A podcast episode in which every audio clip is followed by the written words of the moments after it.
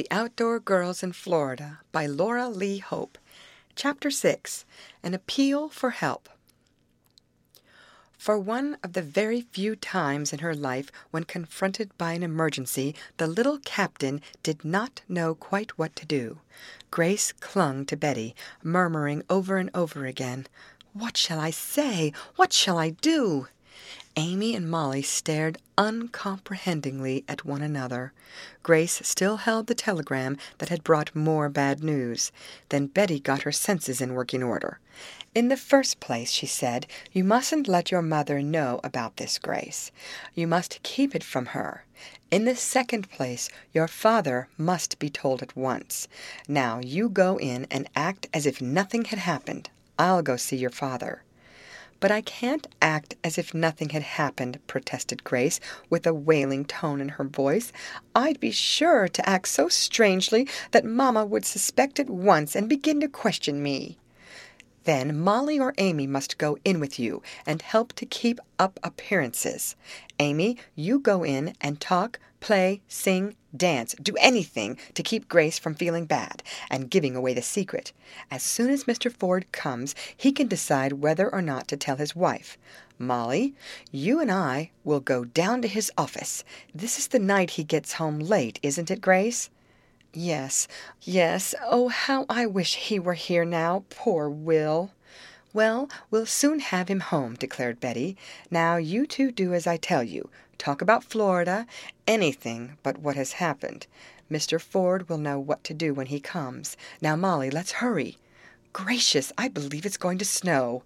Well, we won't have any of that in Florida. That's a blessing for you, Grace. And Betty smiled bravely. We may never go now if Will isn't found. Oh, he'll be all right, declared Betty, with more confidence than she felt. Come along, Molly. The two set off through the gathering storm, while Grace and Amy turned into the former's house. They were under a strain, and afterward they hardly remembered what they did, but Grace did not betray the secret at any rate. The two girls talked of many things, and when Mrs. Ford referred to the homecoming of her son, Amy changed the subject as soon as she could. Then, fortunately, Mrs. Ford went upstairs to lie down until dinner was ready, and Grace, with a sigh of relief, threw herself on a couch. There, she sighed. We can act naturally now. Poor little mother! I wonder how she will take it. Oh, she is brave, said Amy. Besides, nothing very dreadful can have happened. Will might be all right. Even if he has gone off with a labor contractor who has a bad reputation, your brother is able to look after himself. He can appeal to the police if necessary. Perhaps. Anyhow, you can look on the bright side, Amy. I wish Papa would hurry. Oh, he will as soon as Betty tells him. Meanwhile, Betty and Molly were hurrying on through the storm to Mr. Ford's office. They found him working over a complicated law case, and he seemed startled when he saw the two girls. Where is Grace? What has happened? he asked quickly. This telegram. It came for you to the house. Grace opened it, explained Molly briefly. Mr. Ford seemed to comprehend it at a glance. I was afraid of this, he exclaimed. Some of those rascally labor contractors will do anything to get help. I will have to go down there, I think. Does Mrs. Ford know? No, I told Grace to keep it from her until you came home. That was right. I must make light of this. Then I'll leave for Jacksonville at once. Thank you very much, Betty. He closed his desk and went out with the girls, calling a carriage for them and himself, as the snow was now falling heavily. In some way Mr. Ford managed to impart some of the details of the new emergency to his wife without unduly arousing her. He also spoke of the necessity of going to Florida. Oh, do you really have to go? his wife asked in alarm. I think it will be better. Will may do something rash, thinking he is putting through a fine business deal. I don't want him to get into legal difficulties. It would not look well for my professional reputation, and Mr. Ford forced a laugh to reassure his wife. Arrangements for going to Jacksonville were soon made, as he was to leave on the midnight train. In the meanwhile, he communicated with the telegraph authorities in the South, telling them of his plans and asking for any additional information. All that he could learn was that Will had gone to the address given in his first letter, a private boarding house. He had been there a few days making friends with the landlady, and finally had gone off with a man who bore a shady reputation in the city. Will had said he was going farther into the interior, and the woman thought she heard something about a lumber camp or a place where turpentine and other pine tar products were obtained. "Well, do the best you can, Grace, until I come back," said Mr. Ford, "and look after your mother. Perhaps this will be all right after all." There were three weary days of waiting, relieved only by brief messages from Mr. Ford saying that he was doing all he could to find Will. Mrs. Ford was not told the whole story, save that her son had gone into the interior.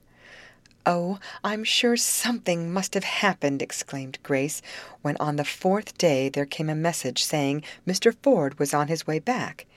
"He hasn't Will with him, or he would have said so. Oh, isn't it perfectly terrible!" "Now, don't worry," advised Betty. "I know that is easy to say, Grace, and hard to do, but try.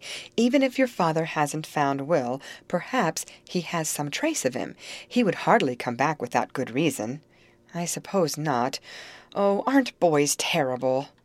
"But Will didn't mean to cause all this trouble," spoke Molly. "I know, but he has, just the same." Grace was too miserable even to think of chocolates. Mr. Ford looked pale and tired when he came home, and his eyes showed loss of sleep. "Well," he said to Grace, who was surrounded by her three chums, "I didn't find Will. He seems to have made a mess of it." "How?" asked his sister. "Well, by getting in with this developing concern. It seems that he signed some sort of contract agreeing to work for them. He supposed it was clerical or secretary's work, but it turns out that he was deceived. What he signed was a contract to work in one of the many camps in the wilds of the interior. He may be getting out cypress or turpentine." "Couldn't you locate him, Daddy?" asked Grace. No, the firm he signed with operates many camps. I could get very little satisfaction from them. I may have to appeal to the authorities." "But Will is not of age. They can't hold him even if he did sign a contract to work, especially when they deceived him," declared Grace. "I know it, my dear," replied her father, "but they have him in their clutches, and possession, as you know, is nine points of the law and part of the tenth. Where Will is, I don't know. Just as the message said, he went off with that smooth talker, and he seems to have disappeared." "How how can you find him?" asked Grace. "I'm going to have your Uncle Isaac trace him. He knows the South better than I, and can work to better advantage. That is why I came back. Uncle Isaac is in New York City now. I am going to telegraph him to come on here, and I'll give him the particulars. Then he can hunt for Will. Poor boy! I guess he wishes now that he'd stayed in the mill." The news was broken to Mrs. Ford as gently as could be, but it nearly prostrated her. Then Uncle Isaac came, and to his credit be it said that he was kinder than his wont.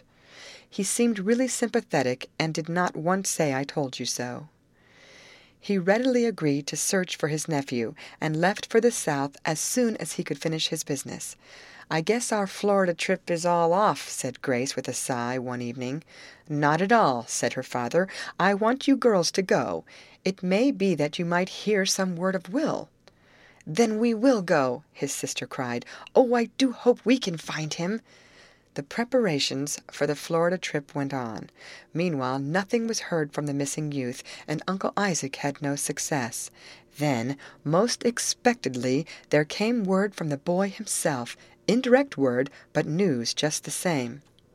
It was in the shape of a letter from a Southern planter, who said one of his hands had picked up the enclosed note in a cotton field near a railroad track. It had probably been tossed from a train window, and had laid some time in the field, being rain soaked. It bore Mr. Ford's address, and so the planter forwarded it. The note was as follows: Dear Dad. I certainly am in trouble.